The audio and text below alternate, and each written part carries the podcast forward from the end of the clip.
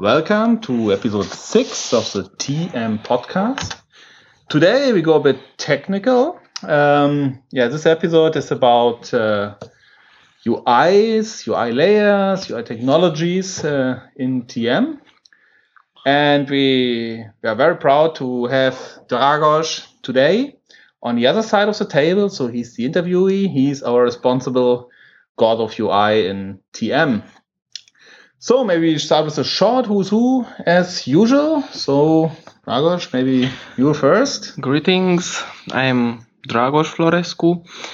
I work with Bernd in freight order team, but I'm also responsible for user interface in SubTM.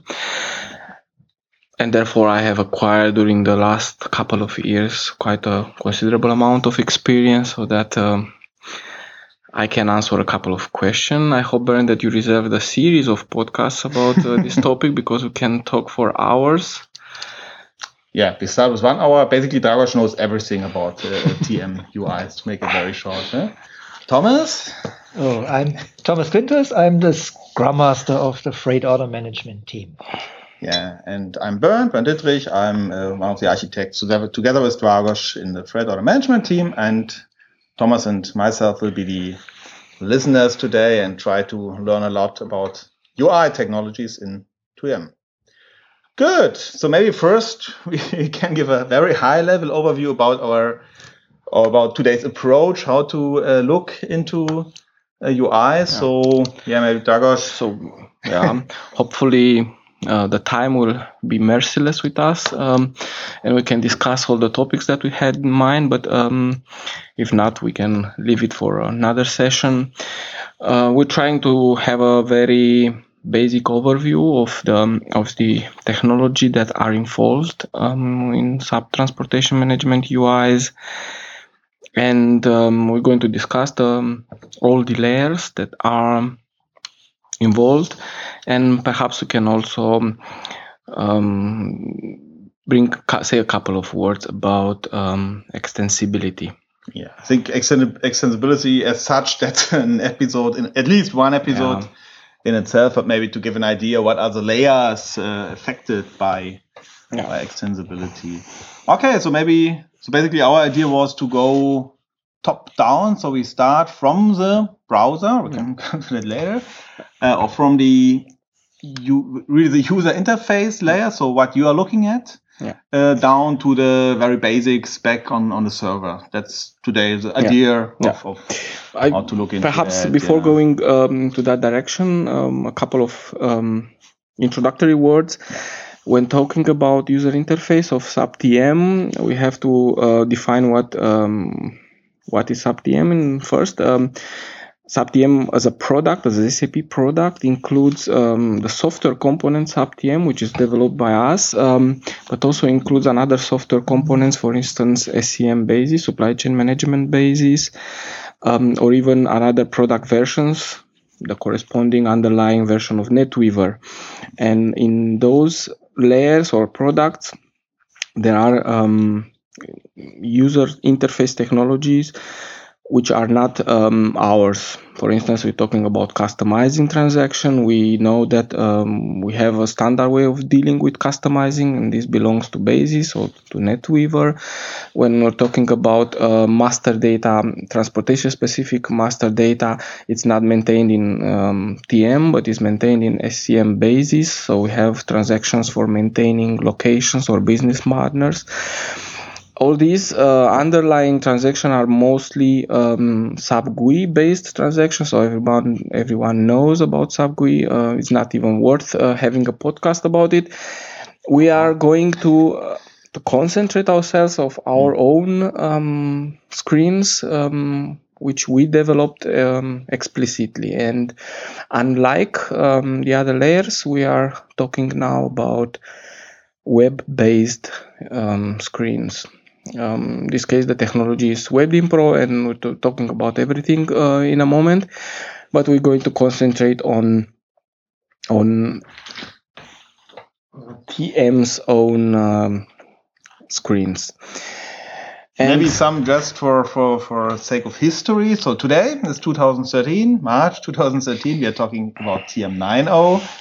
where we are not on H T M L five or U I five yet, but uh, we are still on, yeah, WebDynpro. We come to that yes. later maybe. So that is also the focus yeah, for today, yeah, right? Exactly. So our transactional U Is like freight order U I, the forwarding order U Is, uh, et cetera, cockpit, all that goes down yeah. to one U I technology. Yeah. WebDynpro is That's a good, um, mm-hmm. It's a good point. Uh, the cockpit, we also have in our own developed transactions some um, non-standard technologies on yeah they're standard technologies but uh, they are deviating from the general look and feel.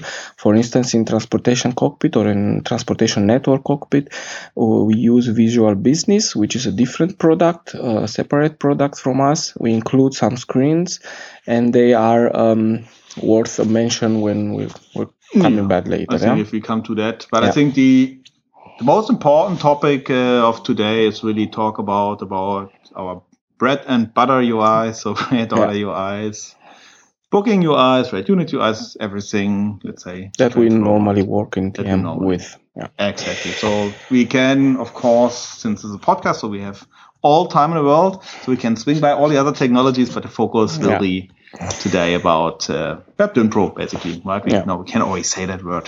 Okay. Yeah. So... so Yeah, so basically when one look at um, our user interface, first we'll have to consider um, the client, mm, the client, I mean the client computer in this case. You, the, the normal um, old-fashioned screen had S A P G U I as a client. In this particular case, we are talking about WebDynpro-based screens, which are actually H T M L pages. So simple normal H T M L pages, which are which can be rendered in any supported browser. Um, the supported part of uh, this statement means that uh, one has to check the product availability matrix in of NetWeaver and see which um, browser versions are supported by uh, NetWeaver. Currently, we support Internet Explorer, Mozilla Firefox, um, Google Chrome, Apple Safari. As of now, okay. Yes, and um, I think all, Internet Explorer starting from Internet Explorer I think from eight, right? So seven, I think seven it's supported already? Technically, but always um, NetWeaver encourages people to use the latest uh, versions. Be- and sometimes you also have to use the latest version, right? So for for some, if you now talk about browsers, I think so. If you do a backend upgrade. Sometimes yeah, yeah. that that means, of course, that also NetWeaver stack has been upgraded, and then there are also this also might come with some well the, change. Not the latest version, but the latest supported versions, because the mm. browsers, especially Chrome and Firefox, have a very high frequency update cycle, and mm. not always the latest version which is available um, in on in the net.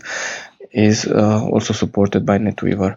So, so that means one thing you have to check if you decide I go for T M, I go for T M nine point oh, of course now since it's in G A.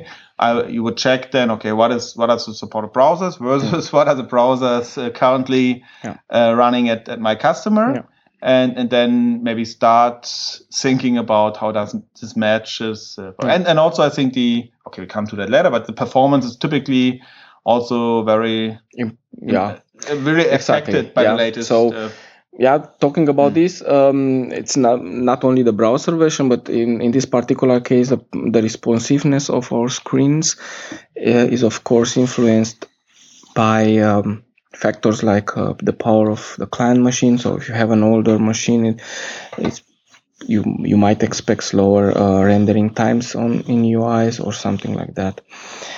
And also we are kind of profiting from the uh, JavaScript wars. So the JavaScript performance is also very important for us. Yes. And lucky us, that is also one of the benchmarks the browsers fighting against. So that's why I think, yeah. well, generally speaking, the we newer... also see that, right? We did some measurements on, on, on what was it? Internet Explorer yeah. eight versus nine.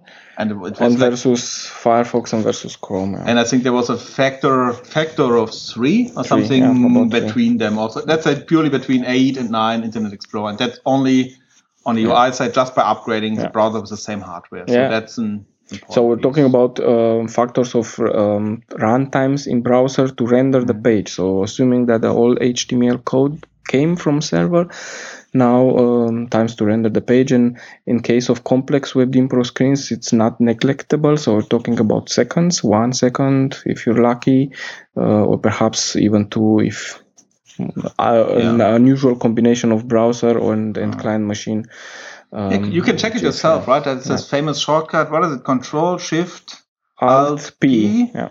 If you press Control Shift Alt P, uh, and you kind of you'll see a, a, or do a step. Pop, yeah, a mm. pop-in uh, window in in uh, any WebDynpro screen that will show you um, the response times, including rendering times, but also including the server response times, and also another informations which are uh, very good for uh, troubleshooting problems. Okay. Yeah. No, no, we're deep diving a bit, but still, so yeah. far as a high-level orientation, we are still on the outermost layer, so on the interpretation of the H T M L yes. side. And now, first thing, very simplistically, we talked about showing our U Is in a browser. Yeah. So implicitly, that is one option, right? Yes. Of course, at S A P, we, we also have um, shells, um, and um, currently we have two um, shells uh, in the world. Uh, one of them is the Enterprise Portal, which is also a browser-based solution. And second is um, NetWeaver Business Client, which uh, comes in two incarnations, but let's say there are two sets of features which are fundamentally different. One of them is the NetWeaver Business Client desktop client, so which a rich client like S A P G U I, which has the ability to um, render web-based screens like WebDynpro, but also S A P G U I screens and another technologies. And um, that's really a piece of software I have to it's install. It's a piece of, of software, yeah. It's a local client, has to be installed, and it's a, uh, also me- worth mentioning, it renders WebDynpro screens using exclusively Internet Explorer rendering engine. So if you have NetWeaver Business Client, the pages are rendered with Microsoft's Internet Explorer rendering engine, no matter what browser it's set as default on your computer. And um, that means we always have um, one limitation. It's a Windows-only client. Yeah. We, that installation. Yeah. yeah it, it's NetWeaver as, Business Client yes. install version, so to say. I think there are also versions of their business client and dependencies to T M versions based on our NetWeaver versions, right? So yes. So where um, are we now with T M nine? Um, with the T M nine, we support uh, NetWeaver Business Client uh, three point five and NetWeaver Business Client four point oh. Um, it's less of a T M dependency, but rather um, NetWeaver release dependency on, on that. And since we release on, uh, yes. rely on a NetWeaver release, yes. so it's an implicitly also or reliance on on, on such uh, mm. limitations.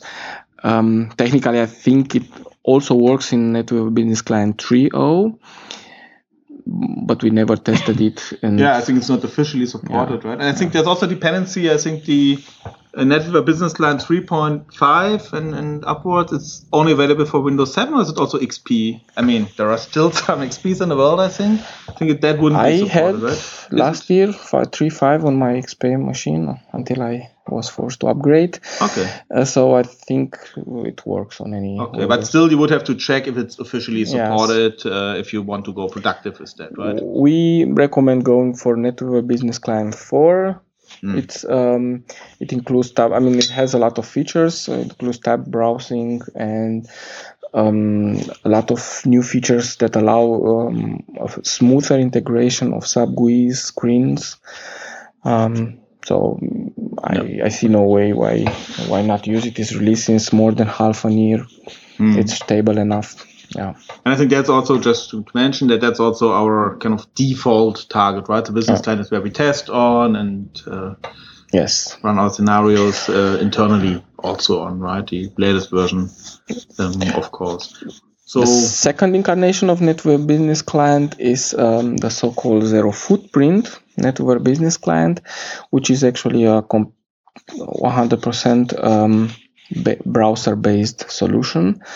Um, it's supported by its is the same shell, so it has a similar look and feel like um, the desktop client, but it runs exclusively in browser. It has some limitation because of that, um, but basically it can be used in uh, our transportation management roles, which are the basis of any mm-hmm. NetWeaver Business Client menu structure or whatever, contains mostly web web-based screens. So that means um, zero footprint version of NetWeaver Business Client is a viable option for um, most of us, for most of our customers.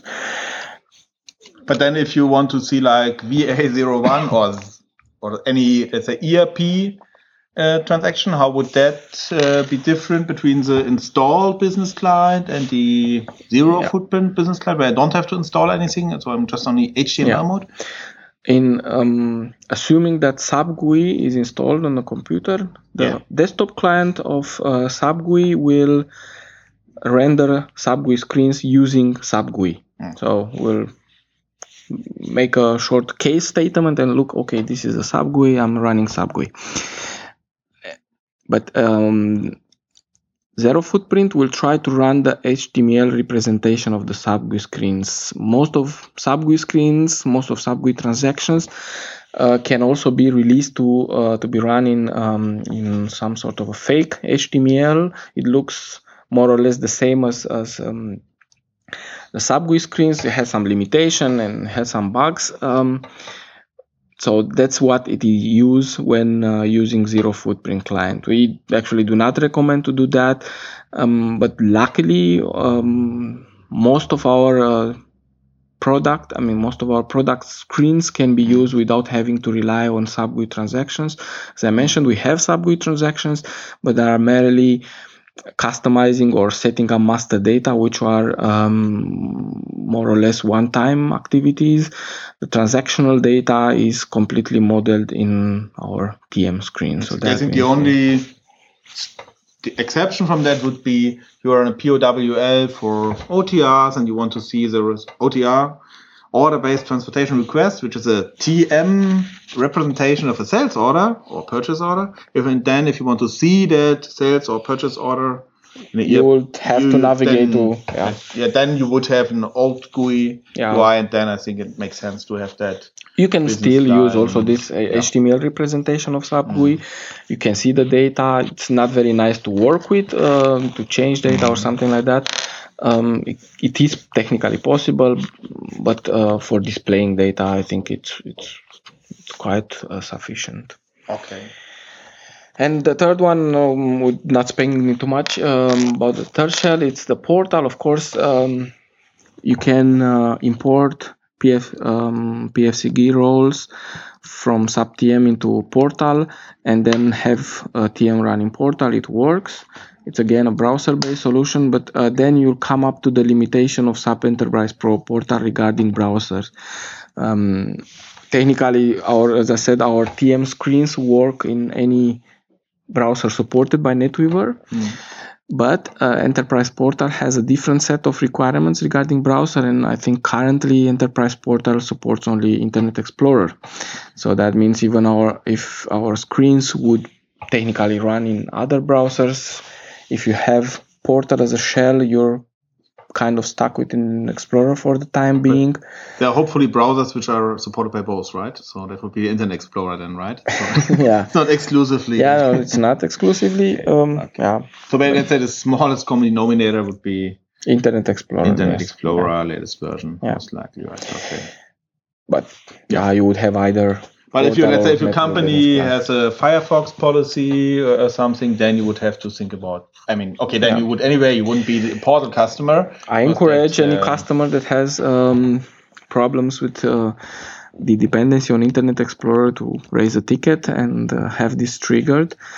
Uh, perhaps we will see better days when more browsers are supported by our uh, okay, but that's portal. But please raise that not on our component, but on the portal component. It's yes. not in our hands, right? Indeed.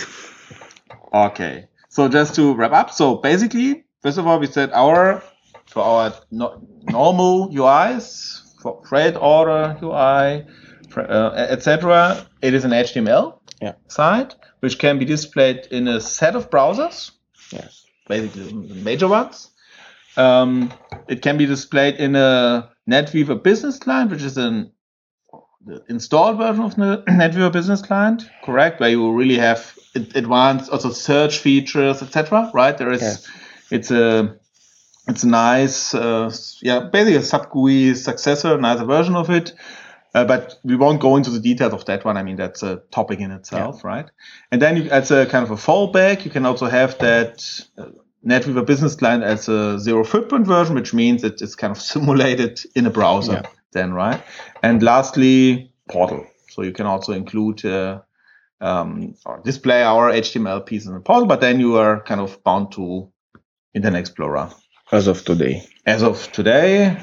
And we already mentioned what today is, huh? So we don't have to repeat it. Okay, so the users see H T M L sites, and we also already mentioned, so first, let's re-emphasize that, the, the faster the, the machine, so the, the end user's machine, the C P U really matters also for the rendering. Yes. If you're working like in a cockpit, yeah. but also in the other U Is, it's it's not a, let's say, it's not the kind of H T M L that you would use for your website. Yeah. So not Hello World style, but it's really complex, nesting levels, yes. et cetera, which is really both affected by C P U performance. Maybe is it also G P U? Uh, no, not, not really. Quite. I mean, it depends on, on, on what your browser really does with JavaScript and by yeah, JavaScript. It's, it's basically a C P U um, intensive process because of the two reasons. Ben, you mentioned uh, nesting, so that it's an incredibly complex H T M L page um, with a lot of nesting level. Um, but also it's a lot of JavaScript going around, especially the interactions are implemented as an asynchronous um, X M L H T T P request um, call, so the famous AJAX. So that means um, a machine that processes Java slowly will experience um, um, mm. longer responses time in JavaScript, screen. Right? Yeah, no, JavaScript, Java, JavaScript. After all that exploit, mm. so it's JavaScript, JavaScript you're on the safe yeah. side, no worries. Yeah. Um, no Java. Um, JavaScript. Yes, yeah, so this is a um, change compared to the SAP G U I, where more or less um, any machine could run SAP G U I as a client. Now we have to rely on the performance of the browser. Yeah. yeah. So now we're coming about, um, we talk about H T M L page, but uh, let's Where go one step far, farther. So it comes from the SAP server, ah. from the SAP system. Okay. Um, and But um, we as a developer we do not write H T M L code directly. So far. So far, yes. Uh, we're talking about um, WebDynpro well, WebDynpro right. screens, and uh, we have to explain uh, what WebDynpro is. WebDynpro yeah. is... Um, U I technology by SAP, which is more or less about ten years old. Um, and still alive. And still alive. Um, for how long? One might answer. Um, I think it's, it's still showing up on the horizon. It's still up and run, uh, so we have. We can uh, maybe. We also have some U I five. Uh, U Is, we can maybe uh, talk about that yeah. uh, later. Then that's a special topic so far. It's yeah. um it's a it's a model view controller based framework that allows um, developer to model screens in um, Object Navigator in SAP, um, and then this engine will convert the modeling which is done by developers in SAP system into H T M L pages. So we're talking about WebDynpro. We um, have between WebDynpro and the outside world, we have the so-called WebDynpro rendering engine, which converts the internal modeling of WebDynpro into our work. yes our work into H T M L page. This is again something that the, an application cannot influence at all. An application can only say, "I'm building this screen uh, in a what you see is what you get" manner, and um, this is then translated into uh, H T M L page and the corresponding JavaScripts mm. that are required to for the page to work interactively. So this again something that we cannot influence. Um, we try as much as possible to influence how this translation works. In, yes, sir. But uh, we had uh, circumstances where we see that um, there is a nesting level that uh, we find unacceptable. Then we go to the colleagues that um, that handle that and try to find solution for that. But we are clearly we are. not building that web, yes. but of course it's a standard yeah. technology we rely on. And, and you said, so we define our U Is Yes, basically. So that's a normally a WebDynpro developer. Uh, now, um, as I said, this is actually uh, WebDynpro was a technology which was originally intended for the um, Java application server part of NetWeaver Business, NetWeaver, uh, about ten years ago. Mm-hmm. It was because at that time there was no contact, counterpart of the ABAP uh, U Is, ABAP-based U Is, and it was developed for a long time. WebDynpro was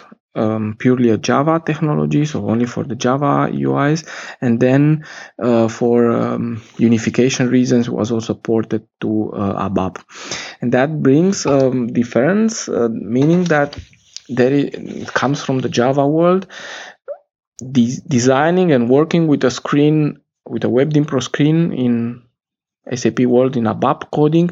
It sometimes uh, feels a bit um, strange. It doesn't feel for a Java developer or for one that works uh, heavily with model view controller based U Is, but for um, an S A P developer who developed for a long time ABAP based screens, it seemed a bit um, different um, and quite uh, um, yeah with a quite steep learning curve.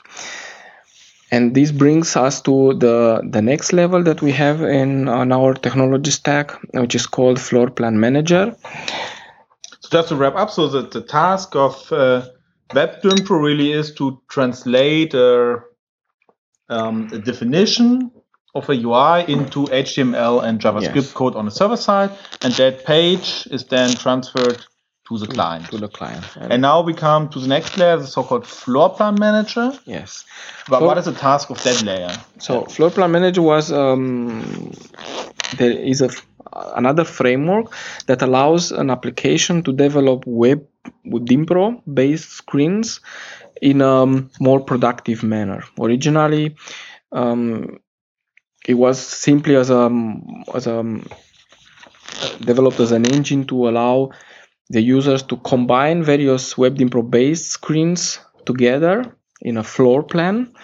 Um, so that you have like a list and details or something like that? Or No, I mean, there's a screen like um, well, a complete screen when you have yeah different lists, different forms and uh, okay. this kind of stuff. Mm-hmm. Each one, each piece of them was a separate uh, WebDynpro component, and they were put together freely and interchangeably um, in a so-called floor plan. That's now, where the name come come yeah, from. So that's plan manager. Was meant just as a high-level tool to combine already existing U I blocks, right? Okay, yeah, exactly. That's why U I blocks. Floor so plan in a um, floor plan manager, uh, the basic concept is the floor plan, which is a collection of so-called U I building blocks or U I B Bs.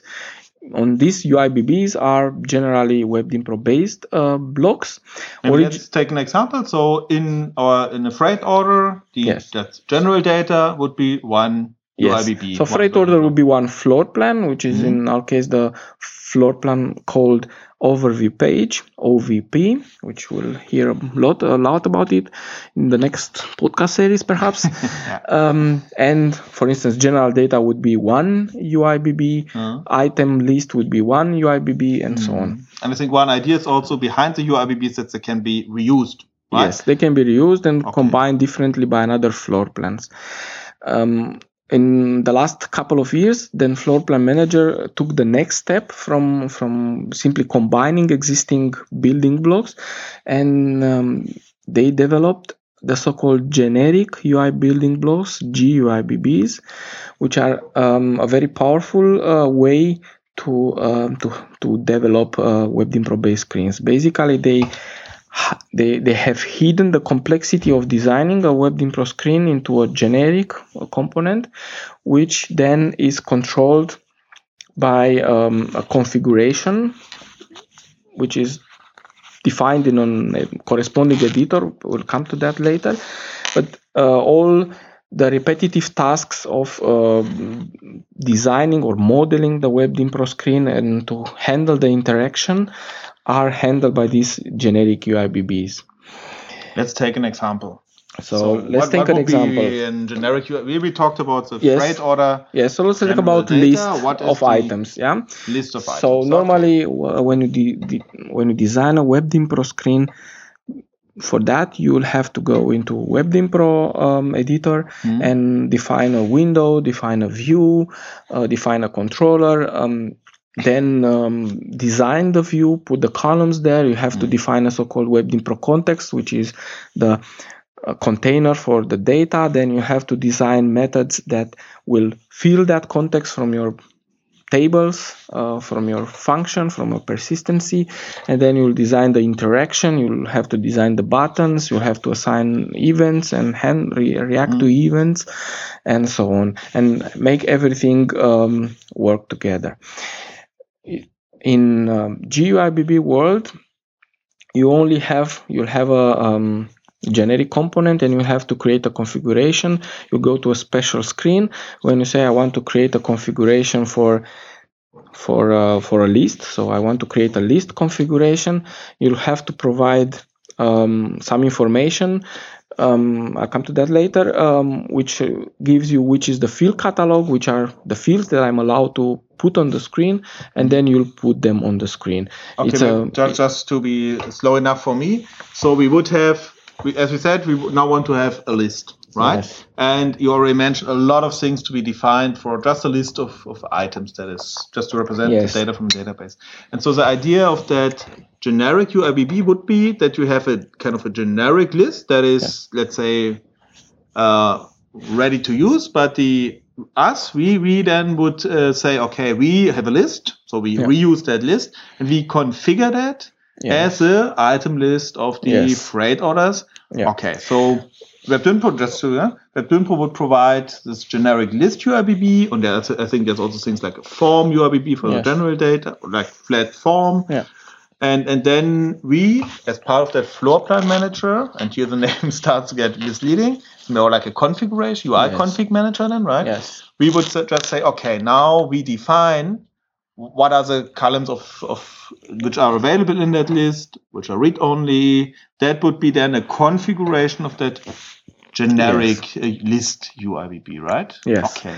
Um, the reason why this is better, um, or let's say it's increases productivity, is that these generic WebDynpro components requires appli- only one application-specific function, which is a normal A B A P class yeah, mm-hmm. that everybody knows, which is a called feeder class. Of course, this class needs to implement certain interfaces, but apart from that, it's a normal A B A P class. So all the complexity which are strange to A B A P world are hidden for mm-hmm. the application, and this functionality is called a feeder class, and basically that's it what it requires that, to have a G U I B B, an okay. F P M G U I B B. So that feeder class basically is uh, feeding that generic U I B B with, with information, information right? Yeah? So we okay. have two kind of information. First of all, you have the static information, the runtime, the design time information,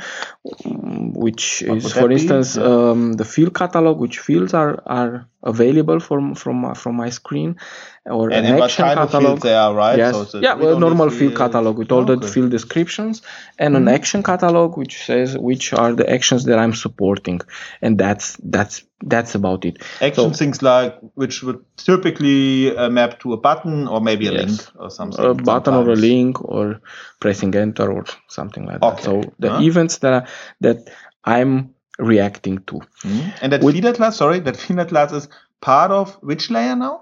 Is it the WebDynpro layer, the floor plan manager it's layer? It's a part of um, F, uh, floor plan manager. Floor plan manager. So it has to implement some mm-hmm. floor plan manager interfaces, and it has different methods. So I say the first part is the, um, let's say, meta model information, meta information required. This is required. So such feeder class is required before I even get into this c- configuration tool, because we need mm. to provide first the field catalog and the action catalog. Then we go to uh, the configuration and design the screen. What you see is what you get in a, in a very nice editor, and put the screens uh, on the field and uh, do some U I adjustments. Mm. And then we'll go back to the feeder class and implement then the runtime specific uh, interface methods, which are then Uh, responsible of getting data from the persistency and pushing it back to floor plan manager. Persistency is database for those yes. of you not developing yeah. like every day. So from database, from mm-hmm. our engine, and then um, reacting also to events on the screen. So when the user presses a button, what should happen, mm-hmm. or reacting to change. And when the user changes a certain value in the screen, F P M provides the so-called change log with uh, all the fields that were changed, and we see the old value and new value, and then you de- decide what you do with that change. But Dragos, just, just something just to slow down for yeah. me again. Uh, so we said uh, the, that feeder class um, also gives us uh, the connection then to the U I definition, right? That, yes. that uh, what you see is what you get. So how would I, let's say I'm an interested um, T M consultant and I want to look into that configuration and see what, what is that definition of the U I? How, how would I get there? Is there... Yes, in um, good question. In WebDynpro base screen, um, there is, um, by using the right-click mouse button, there is a contextual menu, and one of the menu entries is called Technical Help. When clicking on Technical Help, then um, there is a pop-up window appearing with some information, some debugging information. But um, most of all, um, we have a link there to to the U I configuration of that generic U I building block. By clicking on that list, Uh, by on that link, we're jumping into the configurator, and then we'll see um, exactly how the fields are defined there. Okay, I think there's also one user parameter, right? That F P M expert. And after listening to that podcast, you can call yourself an F P M expert, most likely, if you listen carefully. Uh, so I think you can also have that yes. F P M expert, config expert. F P M config. Sorry. Yes, um, the parameter is called F P M underscore config underscore expert. And if you set this parameter to X in your um, user parameter, then you'll also have additional um, buttons on the application toolbar on the right side, which will allow you to, to jump to the configuration from there. But it's um, a button called show configurable areas. Then you see a fancy blue layer, right? And then you can yes. double click, and then you navigate a bit more yes. nicely uh, uh, into that configuration yeah. where you would see the different U I. There, um, for that uh, questions um, on our uh, S A P community network, S C N, there are a couple of documents written by um, F P M development team. They have quite a few how-to guides and uh, nice articles outlining the concepts of F P M. So that's mm. why probably we should not go too much into uh, detail with F P M mm. because it's a non-T M specific tema uh, and it's um, quite good documented uh, outside our so team. I correct myself. So after reading that additional, you can call yourself an F P M config expert and then set a user parameter. Right, so that yes. would mean in S C N you would search for F P M. How yeah, to, floor how plan to manager. Floor search plan for floor plan manager. There is a space mm. on S C M for floor plan manager, and there there is a lengthy list of posts um, by the F P M team. Mm. And so they have a that, podcast, not yet. Not yet, yes. Um, but uh, it's it's quite an instructive read there. Mm. Um, okay. Yes. Good. And um, well, perhaps one word before um, no. finishing with uh, oh. floor plan manager. So as I, I said, as a, perhaps as a as a um, wrap up. Mm-hmm. Um, so basically, what we need in, when developing an F P M based WebDynpro application is that we have an normal ABAP class that we all know how it works and function, and has a very clear interface. Um, about which data needs and which data uh, provides. And um, the rest of it, so handling WebDynpro component and context and views and windows and everything that is related to that uh, model view controller, modeling and mm-hmm. interaction and everything, it's done by this generic component. So it's completely transparent to the mm-hmm. user, and we don't that have to... That means the user doesn't care? Yes, the, yeah. the user, I mean the developer yep. in this case. The developer, yeah. mm-hmm. uh, we are using that product, so we are users for a floor yeah. plan manager. Um, it's completely transparent, and um, it's, it, it allows us to concentrate on our tasks. So that means mm-hmm. uh, building the screen, designing the screen, um, and then um, figuring out how to transpose this design, this vision into reality and matching out to um, to uh, to our database design and model. So basically, F P M is a tool which is used to redesign the U I and then also takes care of all that magic to force data. Okay, we come to the data stuff maybe later with the next layer, but to transport data into WebDynpro. Yes. And, and, and back, of yeah. course, and also supporting us with the design. And I think they also have like different layers for, for us and then for configuration on the customer side and personalization. Should we yes. visit that one briefly? Yeah, perhaps as well? I can say a couple of words about mm-hmm. it. Um, w- this is a WebDynpro concept, actually. Um, WebDynpro offers um, the um, the so-called development layer and then a so-called customizing layer, and the third layer is a personalization layer. In the case of uh, floor plan manager based uh, U Is, the development object is um, the, the configuration that we create at, at, um, at S A P in mm-hmm. our standard systems, which is actually in more or less an X M L string containing um, containing the, the meta model information as we defined in that editor. But the next level is the so-called customizing layer or admin personalization, which, um, as the name says, is a customizing record, client-specific, which allows a customer to um, modify the standard configuration in a modification-free way. Um, in this customizing, there are saved um, the differences that the customer deemed to, to, to be necessary. So if you delete a field, only that, that deletion is saved into that customizing. Or mm. if you add a couple of fields, only those fields will be saved. And at the runtime, WebDynpro merges that customizing with the standard configuration by the, following the principle, the customizing wins. So the customer desire wins, uh, has higher priority than The, the configuration that we uh, saved. But this allows, for instance, the customer to add a couple of fields, but then still receive um, via the standard co- uh, configuration further developments in this area. Mm. If he had a field, he mm. would still see it, but if he has hidden another field, then it would still it would be hidden. Be right? still okay. hidden. Okay. Customer here means the administrator. The administrator of the customer. For all side. users. Yeah, exactly. So that's... Yeah. That's a, a user-independent um, adjustment that is done. How would you go there? I think there's kind of admin mode, suffix. Yes, there is, um, there is a U- URL parameter that can be set. Um, sub minus config minus mode has to be set to X.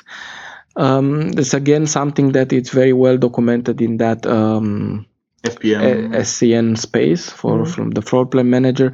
They have a very nice how to enhance guide, which deals to that um, floor plan manager specific. Um, I, th- I think that is also mentioned our uh, enhancement guide yes. uh, for T M. So we have also an enhancement guide in which mm-hmm. we deal with T M specific but um, questions, but also the technology um, specific uh, points are also described there with nice screenshots and everything. And the third layer is, of course, the user personalization. If the personalization mm-hmm. is allowed by um, by the customer, uh, as the user can um, can do some limited um, adjustments. For instance, hiding some fields or changing the sequence in uh, in in of the columns in, in a table, or creating personalization variants. Um, ta- or hiding a column in a table and call support. Where is my column? Where is my column? Yeah, that's why, for instance, uh, in some circumstances, the customer would, won't allow the personalization. But technically, mm. it, it's also possible to uh, to enhance the screen in this way. Yeah, not enhance it, but mm. personalize it, as the name Just says. Technically, I mean, I think we have some of the fancy features in, in our um, U Is, like with the right mouse click, you can, could set default values for document types or so. That's, that is also then in the personalization, personalization layer. So yeah. if you turn off personalization, you, you would also get feature, rid of yeah. those features then. Yeah, so yeah. it's a uh, kind of a trade-off um, that we need to do. Yes. Okay. Okay. But it's also yeah, by the way, a very nice feature with the right mouse click. You can define default values. If you do the have the, the same, same values yes. day by day, I think that's also pretty pretty nice. I, I use it a lot, at least. Yeah. Yeah. Okay. I use it too. Good. So I, Thomas, you? This is also, of course. Okay, all of us. Good. This is probably also the place where you set your time zone based yes. settings and Ah, we come to that later. That's yeah. very special. Yeah. Okay. Yeah, we are on podcast, so we can do any swing we want to do. Yeah, there is. Uh, we, oh, but now we have a personalization layer, so maybe that fits in well. We have some very special T M personalization only. I mean, T M is a global business, so uh, the time zones come in, yes. into play here. So, so um, just a, a warning. So now we are leaving, let's say, generic. Uh, talking yeah. about F P M and layers, but uh, we are now talking about something T M specific, yeah. the user settings for yeah for what? Yeah, so we have um, um we we technically persist in our database all events. I mean, all everything that is related to a date and time as a timestamp. The timestamp is stored in a U T C format, so it's a, uh, it's green a universal universal time, time C. C stands for something we don't remember, but it's a, yes. the, the same timestamp. Uh, the time, it's, a, it's all the times are, are saved um, it's in a Greenwich Greenwich, Greenwich time mean time. Without yes. summer and winter time, right? Yeah. So. And um, of course, when displaying the data, you you probably want to display it in um, in a readable format. So that means a date and a time. And when talking about time, now, as Ben mentioned, is a global business. Um, comes location-specific times. Um, and our U S uh, listeners may, may be very familiar with that. Uh, or Russian business, yes, listeners, or, even more, huh? Yes. Um, ten time zones, or we're used to eight now, right? Well, I, yes. Okay, many times, cap- more than two. Yes. Um, and enough. Also, for instance... Mm-hmm. Um, Yeah, um, normally the local time zone is the one that uh, is important, but of course we allow the user to say even um, if the local time zone is the default way to display a time. Local means the time zone of, of the, the location, location where they even happen. So if I so ship something from New York to um, L A, then local time zone would mean the local time in New York for the departure and the local time in, in L A for the arrival. arrival. Ex- exactly. So this is the default um, mm. way to do that um, in transportation management. But of course, we can switch it off and say, no, I want to see all the times in Greenwich Mean Time, or I want to see all times in Alaska times. Uh, whatever. Or my user time zone, right? As a default user time, time zone. Yeah. I so I want to see what happens right? when I'm awake and when I'm working. Yeah. And uh, the second uh, conversion that we uh, do between our data is um, re- uh, re- re- related to the distances. Um, we store all our distances in T M as a kilometer base or metric system. Yep. Actually, not metrics or kilometrics, not uh, kilometer is not a S I uh, unit of measure, but we store it in kilometer nevertheless. Uh, but of course, we want to uh, display it um, according to the local preferences. So we allow the user to, to say, I want to display the distances in my preferred unit of measure for distance. Yeah, if one like wants miles. feet or miles or Uh, whatever other unit of measures are maintained in the S A P system. But that is on, on kind of user level, right? Yes, so this be... is a personalization, so mm. it, it is not something that uh, we allow to, to be predefined for all users. We have a default behavior, but the user can change it, but this is, again, a user personalization. But really then, lovely. I remember we have that requirement from our friends from the U S that if they go to Canada, that the Canada status should be displayed in Kilometer. Uh, kilometers and the U S uh, then again in, in miles or so. So we are not that yet. Not yes, yet there. Not so. yet. Uh, we have only yeah, global yeah. settings. So exactly. everything mm-hmm. in one screen will be shown uh, according to that uh, to that rule. We don't have yet country-specific uh, conversion. State-specific uh, yeah. conversion then, yes. yeah. Now uh, let's coming closer to T M, I would say. Um, discuss with yeah, discuss. Okay. Um, End of bracket. So we now go from that yes. T M specific uh, um, settings back to the generic world again. So back first, Technology go stack, back to yeah. F P M. So we discussed that um, our heart of uh, any floor plan manager based screen is the feeder class. The feeder class serves a lot of purposes, and it's, as I said, a normal A B A P class. But when talking about a big project, we had um, at the beginning we had to brainstorm a bit what um, we need to do in order to, to develop our screens. We had to do in a um, relatively short amount of time um, a lot of screens, to develop a lot of screens. And if you look at our SubTM screens, you recognize that we have a huge number of U I building blocks.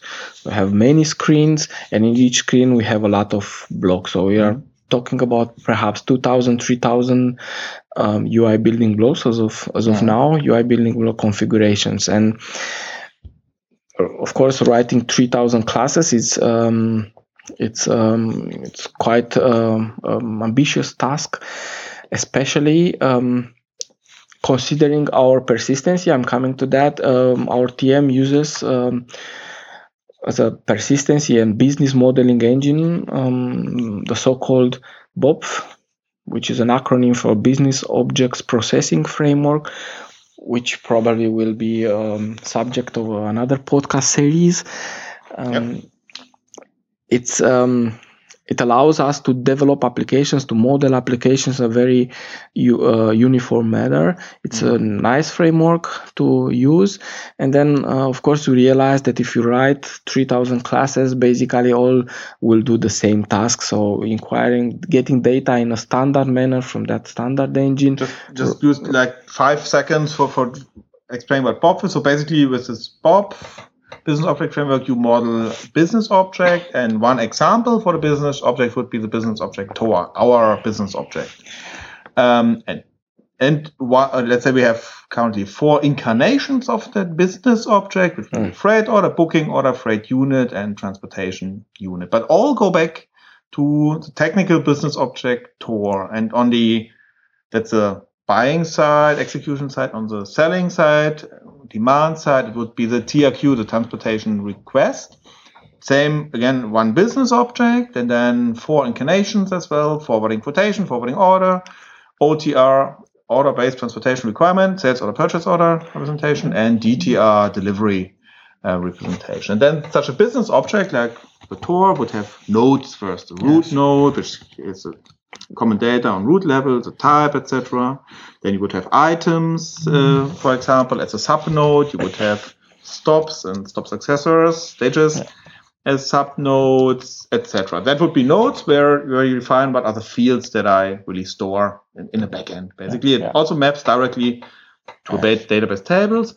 Then I think important here also, then you have actions like oh, I want to schedule, so I have a schedule action. I want to send to E R P, I have a send to E R P action, et cetera, et cetera. So uh, more or less everything can be broken down to we have a node, we have actions, and then for automatic stuff we also have some determination. So in our example from before, um, the the freight order we were talking about has uh, a root node in the yes. business object T O R. Yes, yeah. And then the freight unit again, that's the same thing. So and yeah. the uh, booking order, and then as you said, if you have a general data for freight unit, freight order, booking, air, ocean, et cetera, that the, that repetitive task, not not only because of the modeling, so the nodes mm-hmm. that we involve, but also interaction with that engine mm-hmm. is done in a highly standardized manner. So we have some interfaces which we call in order to retrieve the data, to modify the data, the data, yeah, so yeah, reading the data, the data to mm-hmm. modify data, or mm-hmm. for executing actions. Mm-hmm. This is all the same. We have to do some some uh, administration at the beginning, then um, reading the data, and then um, put it on the screen, and then reacting to changes by using the interface for, for changing data. So this is the same all across our business objects. This allows us to, to increase the productivity because we um, we have a similar way of, of dealing with that objects, and we can um, we can develop a uniform application. And at that beginning, we, we had the decision um, to beginning not to, of, of the new yes. let's say. At the beginning of eight point oh, yes, right? In the transportation management A O, we decided to go with a floor plan manager and everything. We So I had a look. We evaluated the, um, the possibilities. We tried the um, various approaches, and then we come to the idea it's best to use a generic engine for that feeder classes. So not writing three thousand feeder classes, which are uh, similar, excepting for uh, the node names, which have to take data from and put the data in, basically, mm-hmm. but uh, using um, generic functionality. And this generic functionality is called um, F B I, um, which is an acronym for um, Floor Plan Manager B O P F integration. So the Floor Plan Manager, our U I technology on the part, mm. and B O P F, which is a persistence layer. Um, That's modeling of our yes. object, right? Yeah. Mm. So um, this allows us to to build all our screens basically with a couple of feeder classes. Well, we have also exceptions because that's how the world uh, works, but uh, I think um, over ninety-five percent yeah. of our screens use the three main feeder classes that we have. Um, mm. So the we have a feeder class for the forms, so for all mm. formulas on the screens. Forms we would have be things like yeah, a flat yeah. data, but just have yeah. flat. Just a, Just a flat collection of a fields okay. underneath mm-hmm. each other with the label and the input field. We have also a feeder class for the list. So just, yeah. um, let's say what ah, the good lists, list. Right? It's uh, a business partner list, for yeah. instance. And um, we have also a, a feeder for the so-called tree or uh, the hierarchical list, mm. which is a which is um, similar to the list, but has also some differentiating features, like collapsing the hierarchy. And you have a hierarchy, like right? Yes, so yeah. what we would need for like yes. items, yeah. so items overview, is a, stages, even yeah, which is incarnation of overview, yeah. You see, so this is so basically we have three feeder classes, and now um, these feeder classes do all the same the same operation. So they are responsible of getting data from the B O P F and putting on preparing for for the screen, converting it, putting on a screen and reacting to changes, and also executing actions. And now coming how come that uh, three classes serve so many U Is? Of course they are parameterized. Um, the feeder classes, so this is again uh, the F P M feeder class accepts the so-called parameters, and we can control the behavior of those F B I feeder classes by the use of parameters. Mm-hmm.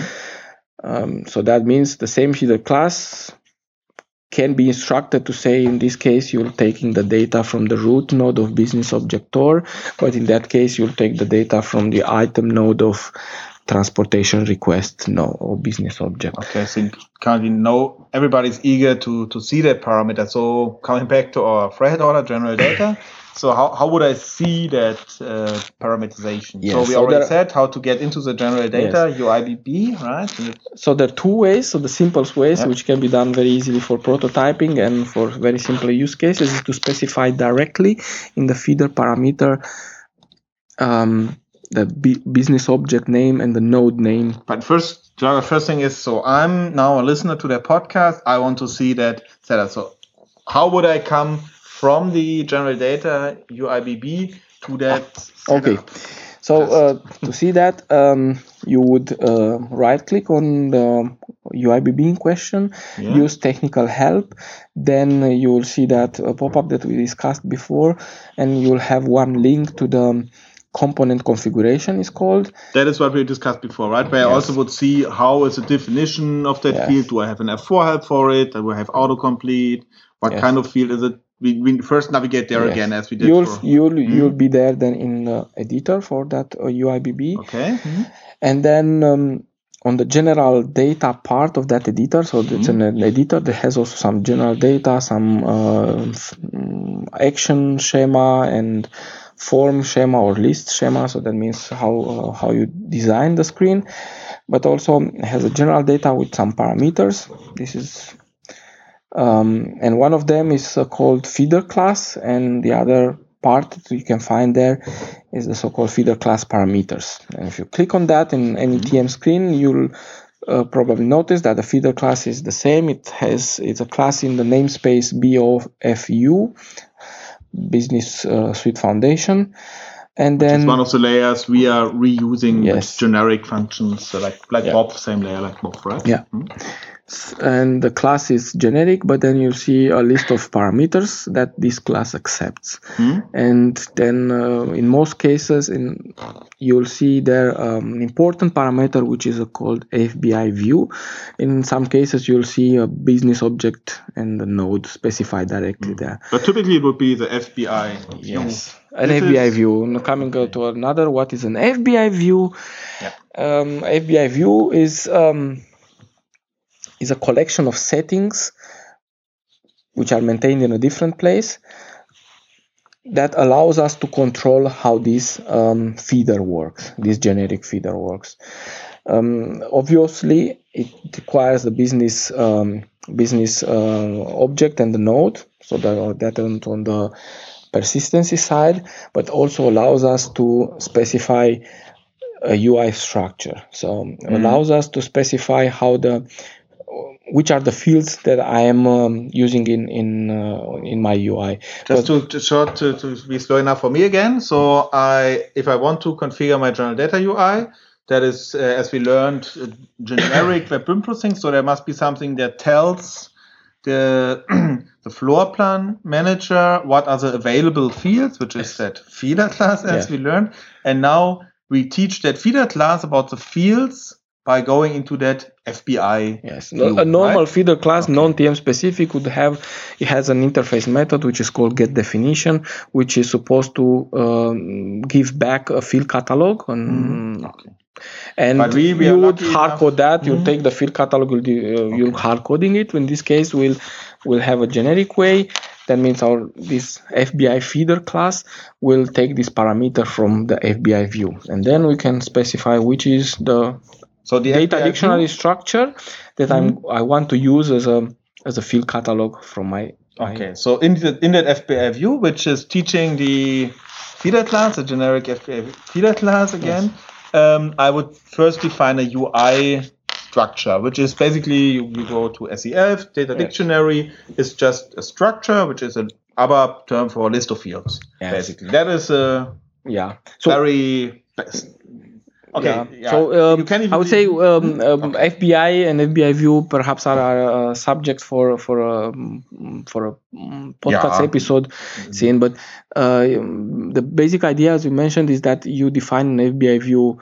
Where the data come from, the business mm-hmm. object and node, node, where does it go? So um, in a structure which contains, does not necessarily contains all the fields from the business mm-hmm. object node. I'll come to that later why.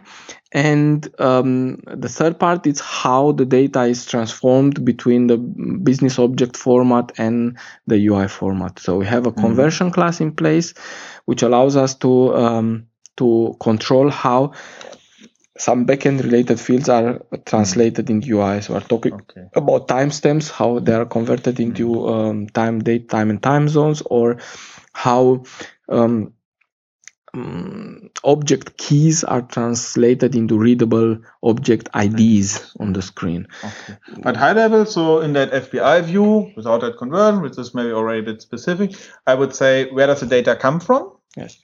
In our case, freight order is an incarnation of T O R, S C M oh, business T O R, object T O R. T O R, and the root node, because it's general data, and yeah. in our case, most cases, maps to the root node. Yes. That is the, the one hand side, yes. and the other one is I also define what are the fields that I see. Out of, I mean, our root node is yes. big, huh? a, long, big. a lot of fields, but I only want to see like ten or twenty of them, yes. and that is defined in that U I structure. But you also may define in your U I mm-hmm. structure fields which are not even on.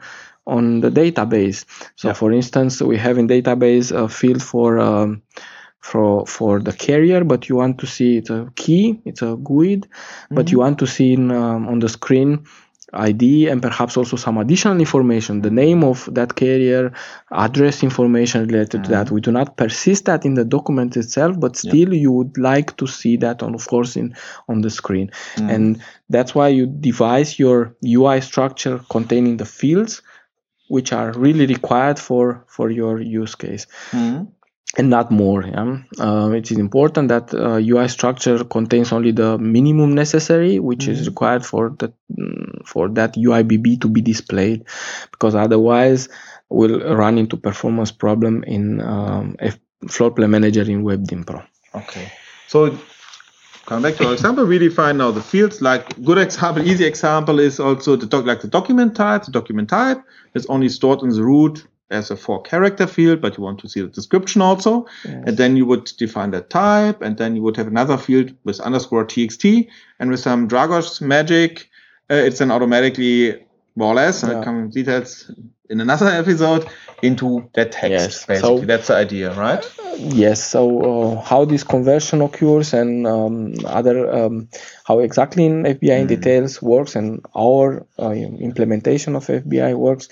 Perhaps it's yeah, yeah, too, much too much to discuss today, now, yeah. But I wanted to say that we have this generic. So if you see, uh, it's quite um, it's quite a rich uh, link, uh, list of um, of generic features. So on top of it, we have um, a, a collection of settings, which is called F B I view, which is instructing a generic engine, in this case, an F B I feeder, how to work. And this um, feeder, uh, furthermore, uh, instructs a generic functionality, which is a uh, um, F P M G U I B B, how a WebDynpro component should be built. And then uh, WebDynpro is another generic functionality to generate H T M L coding. So mm. we have a couple of frameworks underway, which of course sometimes poses us um, performance problems. So we have to to to always keep an eye on how mm. we optimize these um, these stacked um, layers. Yeah, so yep. it's it's not an easy task. It can be done, but uh, of course, uh, we were at the beginning also uh, driven by too much enthusiasm and designed uh, too many fields on the screens, and then realized um, perhaps uh, we can do that in a more op- yeah. in a better way later. Yeah. yeah, I think one one clear lesson learned is the number of fields available or defined in a U I structure really matters. Yes, it makes a difference for performance. So we only, and that's why typically we only uh, include the fields which are meaningful from our perspective, and, and do not provide a all-you-can-eat field catalog, because yes. that is also, if you don't use that, it also affects the performance, and negatively, not positively. Yes. That's why uh, we we do not have like a yeah. huge field catalog, but but then if you learn that if you learn yes. okay, there's a commonly used field or something, then we of course enhance it, but it's not not we do not do not want to have all like all root fields or available. Yes. Maybe coming back, sorry to again swing back to that um, general data example of that. Um, um, we are now we're in the F B I view, where we kind of teach our feeder class what are the fields that we want to use for the general data. I think it's not on in the general data, we not only have root data, but we also see things like for pick up and delivery, yeah, stop. Yes. So from, and that is a different yes. node to.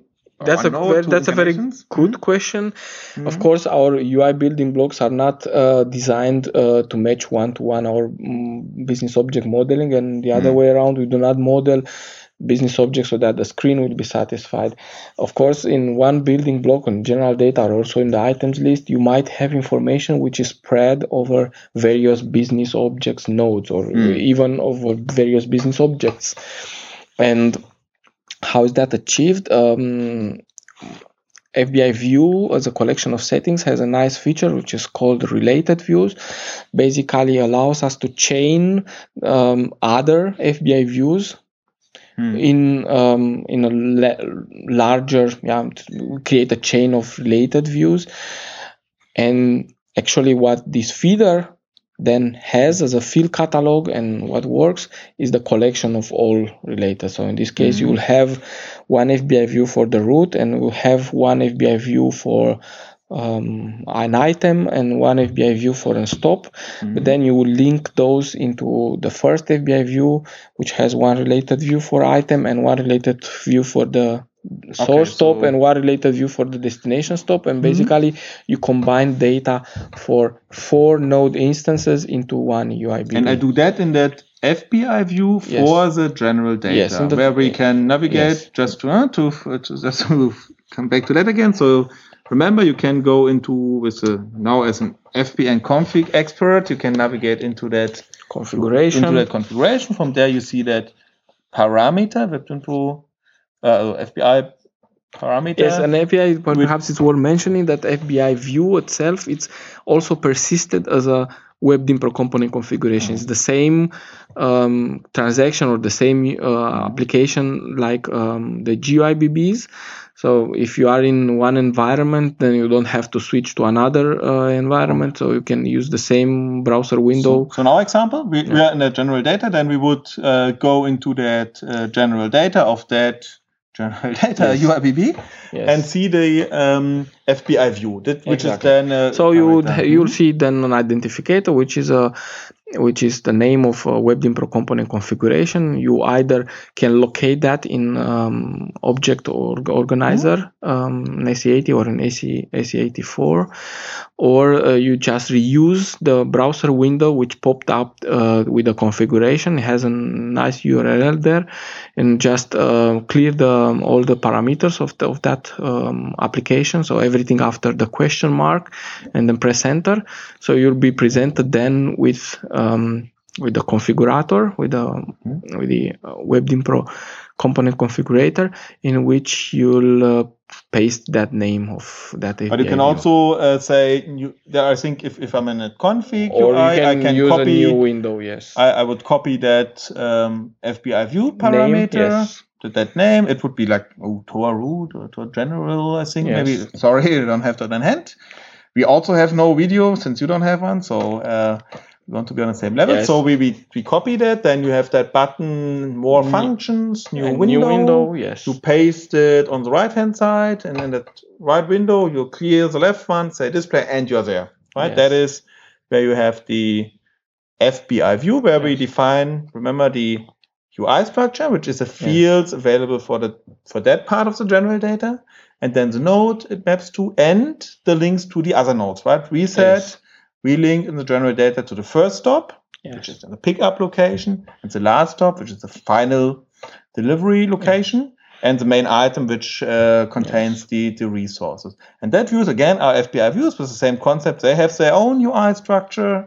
They yes. have their own. I think you can also rename fields in that view, yeah. right? Yeah. You can. Yeah. They also have a link to yeah. their node. And then um, magically, you have the fields of that.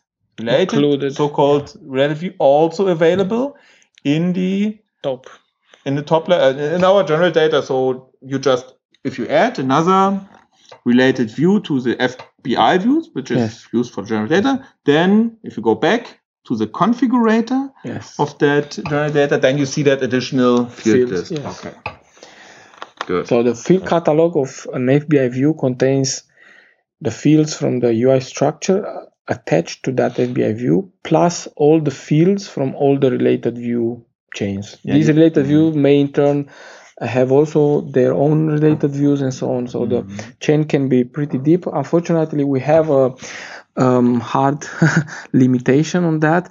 Um, that is fifteen. So a chain of related view may not be uh, longer than fifteen, and that is uh, because the generated field catalog structure, which contains all those, also includes secondary keys, some mm-hmm. sort of secondary keys required by F B I in order to work performantly, and the data dictionary structure, or t- data dictionary table type, can have only fifteen secondary keys. So this but I, need, I think it's not that bad. I mean, yeah, so like a trade of fifty. So this it's is also the, another. I think it, it will already run out of fields before, because I think every layer also adds a suffix, right? So yes. if you see that fields with underscore S uh, F like stop first maybe, and yes. S L like stop last, the end, and I think every layer adds another three. Yes. So, so and it, I think typically you would have like. Multiple related views, but one or maybe two layers, but not yes. more. I think also from performance perspective, uh, it's not recommendable yes. to have it too deep. Yeah, in this particular case, if um, one can decide of designing two uh, U I building blocks and put them together in so-called composite U I B B or in a tabbed U I B B, by still having two separate U I B B with building blocks from, that's also increases reusability. Okay, I think now we are at the end of our U I train already, huh? Just yes. after one hour thirteen. But okay, I think we touched everything. So maybe let's now, we already went top down from the U I back to the last definition. Maybe just to wrap up, we go once again back, right? Mm-hmm. So we have our F B I view where we define available fields, available actions, and basically how they map to the U I with the conversion class. I think that would be too much for today. Yeah. I think today yeah. it's more about the different layers, yeah. which is then re, which is then used in the um, configuration yeah. of yeah, which is used by the feeder class and kind of do does the magic to gener- to to easily uh, define um, the the F P M gen- or to configure this generic F P M U I B B. As we said, general data uses a f- generic yeah. form U I B B, and with uh, F B I magic, it basically you, you can define what are the fields, what are the actions uh, um, I, I want to use, and that again goes then to WebDynpro, which then renders that, and then it sends it to the business client, NetWeaver Business Client, or the browser or the portal to display it to the end user, yeah. right? Yeah. Okay. So, yeah, we already talked a bit about extensibility. Should we maybe briefly go through that, uh, or would it be too much for today and we keep it for another session? Yeah, perhaps um, say a couple of words, of okay. course. Yeah, maybe just Use take an cases. example. You want to extend the general data of the freight order again. So we've been there quite a while already. So let, let's take another Z field or yeah. Z field, depending where you are, um, to our root node, and you want to use it for freight order. Yes. So what would I do? After enhancing um, business object node, so that means you already have that field, then um, the first thing is uh, to locate the proper U I structure that has to be um, enhanced. There are some ways to do that, and they're all described in our enhancement guide. But basically, after you located the, the U I structure that needs to be enhanced, you add the field there. If the field is named in the, the same as the database field, then you won't have to do anything. It will be taken over automatically. The U I structure, which is defined in the F B I, F B I view. view. Yeah. So, as Ben mentioned, you have to follow these steps. So, going from the screen to the U I B B configuration, from the U I B B configuration to its general data feeder class parameters, and uh, locate the F B I view, and then opening the F B I view in again in the configuration tool, mm-hmm. and there you see the uh, the name of um, the U I structure, and then you would add the field in that U I structure. So that's about uh, the data movement. Of course, now the field is all only in the field catalog and only in the context, but it's not automatically on the screen. What we also need to do is to enhance the screen mm-hmm. and to use this customizing of um, the U I B B configuration. So you would open general data U I B B, but not in the editor. You can't probably you can't even change it in a customer mm-hmm. system. But using the That's custom, ours, so. yes, it's a custom uh, using the customizing transaction. Mm-hmm. Um, it's described in, in that yep. F P M enhancement guide how to reach that, mm-hmm. um, and then you'll see exactly the same editor that you see, also see as mm-hmm. the developers, and you just take the field from the field catalog and place it on the screen whenever you like it. And, and it comes into the field catalog because we enhance the U I structure, structure. which is then yes. considered by the feeder F B I feeder exactly. class and um, presented uh, to to the U I yes. screen. Okay. Mm-hmm. So. And that's about it. So enhancing the U I structure and enhancing the configuration would do the trick. Of course, the in this particular case, the difficulty consists in finding the right U I um, structure. And but now you're the, F P M yes. config expert already, so now you don't have that difficulty anymore. Yes. And of course, there are... Don't, don't we also have that policy, but I might be wrong, that we in the U I structure, that we also include, uh, extension include... of the corresponding node, so in, in some in some in cases... In some cases, we include also the extension mm. include of the business object. So it might so already means, be there then, yes, right? Yes, mm. so you have to check uh, the U I structure. Mm. If it includes already the uh, the extension include of that um, business object node, oh. then you don't have to, not even have to include, to enhance the U I structure. Mm. And only do the configuration part. Uh, depending on... Um, On the complexity of the requirement, you might need to take data from different nodes, and then you would have to create well, some other is, related views or something like another, that. Yeah, yeah. Or uh, you might do some coding enhancements, but then mm. you have the normal coding enhancement techniques, um, so you can yeah. enhance. And right, if I now, let's say I have my, not only my own field, but I, I'm a good developer, so it's a domain, I have a field value list. Uh, okay. uh, I think I could also easily just enhance the U I structure, not only with that field name, but maybe with another field, the same name with underscore T X T, and some yes. Dragos magic comes into play then, right? If it's yeah, a so domain value with fixed value list. We're stealing a bit of show from, from the next podcast episode. Uh, Yes, uh, when I mentioned that the data is persisted in in, in one way and displayed in and uh, screen in the other way, mm-hmm. and we have a feature which is called a conversion class or a mapper class, which takes care of translating these two uh, worlds, and um, we have some standard conversion that occur. One of them we talked about earlier. Um, it's controlled by that um, user parameter is the daytime conversion. So we transfer, we convert the time, time, timestamps into dates and times.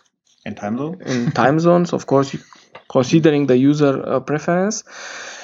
Um, but also we have um, the so-called code list description conversion. So we take uh, some values for zero one and uh, depending on the data element and the domain which is behind it, we convert um, an, a readable text. So, so let's say, instance, as an example, you would classify your freight orders, uh, like have an important field, which could have values like zero one, important, zero two, very important, and zero three, extremely important. There's like nothing like an unimportant freight yes. order.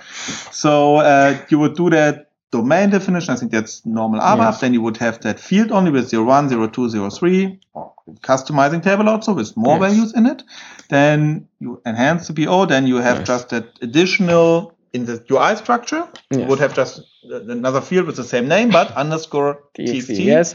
And so then, normally, whenever mm-hmm. you do such conversion, you have to define the mapping rule, how mm-hmm. the data is transformed. But you also, that um, Ben mentioned magic, we ah. use naming convention in some places to ah, okay. it's auto. Not magic, it's only naming conventions. Uh, to uh, to auto uh, generate such mapping rule. So you have a field uh, which is called life cycle in our um, persistence mm-hmm. in Node, which has some values one, two, three, four, and then we have a field um, lifecycle underscore txt. In our U I structure, we try to to convert that one, two, three, four values into readable uh, status in this case, so it's uh, in process or cancelled or whatever. It's that coming status, from that yeah. definition of that values, right? Yes, coming so from customizing table, hard coded domain yes. values. Yes, okay. Or if you have a customizing behind it. Mm-hmm. Um, so that comes for free, text. Right? So yes. if you follow that naming convention slash slash magic, uh, then it's automatically considering. That would be yes. if you do underscore txt, it would check for the domain yes. customizing. Yes. The, the so-called right. code list provider, which yes. is a it's another basis functionality that we have, which looks into mm-hmm. domain uh, fixed values, or look into the customizing, or in the check tables, mm-hmm. and, and the, um, there are a couple of places where this is determined. So that would be that txt. There are other yes. magic suffixes? Uh, another magic suffix is um, daytime mm. time zone conversion. So if you have a field which is called um, whatever departure, yeah, my timestamp, it is called my timestamp in your mm-hmm. uh, business object um, by having uh, my my timestamp underscore D and my timestamp underscore T and my time timestamp underscore T Z in your U I structure will automatically try to do um, a conversion uh, between a time day for the day, day time from the T, T and time zone for T Z. Only day is mandatory to be defined in the U I structure. Mm-hmm. The other ones are are are, are considered as uh, as um, optional. optional. And how would you, like you said, it's location dependent? Is yes, there also some magic for that? Or? For location, we don't have any magic because you have to specify which is the location for that, and we can't mm. get it from, from the naming convention. Um, in our enhancement guide or in uh, our next uh, podcast topic, we'll discuss about um, in more detail about that. Mm. And another magic is um, the so-called location description. So if you have a location field in, in your backend and in the U I structure, you'll have a field with the underscore loc t, loc t um, automatically will try to determine the location text. The location text is uh, the one that you maintain in the location master data transaction for a specific mm. location. Okay. For instance, uh, plant whatever or customer X, mm. Y, Z. Ah, maybe there's one more hint. So if you, we said we now have that new field, you have it in the U I available, and we, we put it on a U I. I think you also then have to define, is it just a read-only field, which would be a text view yes. in a convention, or is it an entry field? And if it's an entry field and you want to have a reaction to uh, entering any data, you also have to set a parameter at the very end to, what is it, F B I default, right? Just some tips and tricks sections. Yeah, so, so this um, yeah, you have action, a new field and yes. you want to... Yeah. This controls, it's an F P M feature that control that allows you to control in, in the U I B B that something happens when you press enter in that field. By default, nothing happens. Yes, by default, nothing happens, but nevertheless, the data, you don't lose the data. It's not a prerequisite yeah. to, to adjust the screen, but the next round trip, so anytime you push a button or press enter mm-hmm. in another field that reacts to enter or switch uh, the panels or whatever do that triggers a round trip, that value that we entered in that field is automatically transmitted. Typically, you yeah. would expect if I enter something into a field and press enter, then uh, a round trip occurs. Yeah? So this is a to achieve that. Yes. I have to set that, what is it called? That, uh, it's an um, event, which is called F B I default, which can be attached to the field. It's a part of uh, F P M configuration. Yeah, I think you can just check, uh, a good hint would be just check the other fields on the U I. Yes. Same thing if you want to have an uh, autocomplete, which is a pretty nice feature, which is calling the search help basically, and, and already while you are typing, yes. already calling the search help. It's a settings in the U I B B configuration, which is called suggest values. Mm. And you activate it. Which is also it. off by default, right? It's off I by default. Activate it. Yes. But typically it makes sense. If I have a field list, then I, I want to get that. Right. Makes sense when, when the response time is, I mean, if you yeah.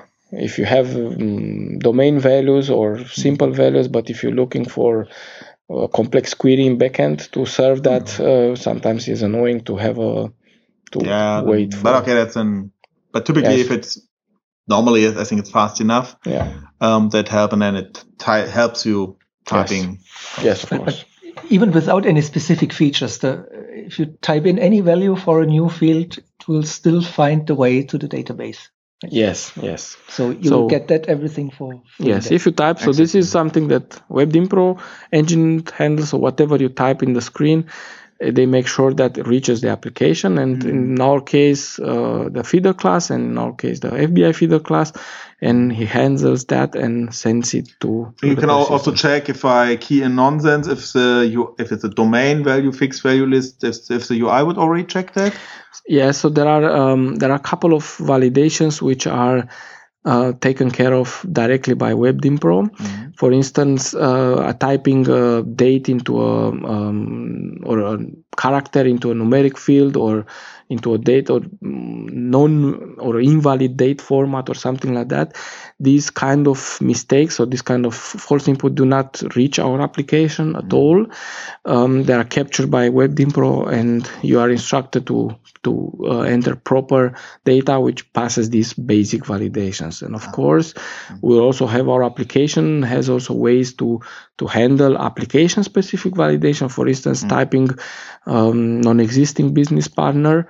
WebDynpro does not have doesn't doesn't have any way to to, mm. to check that, but it's a application side or yeah, even yeah. validations which um, yeah, that would be a box topic then. Yes. Ah, but that. Taking uh, the date topic and also the time. So that's also one of my favorite uh, um, U I conversions uh, we have. So if you enter a date, you can in S A P world like uh, twelfth of December twenty twelve, you can just key twelve twelve twelve instead of twelve. Dot zero twelve uh, dot uh, two thousand twelve, so that can be very fast. And also for time, so just key in ten. It's yes. ten o'clock. It's not yes. that you have to key in zero zero ten.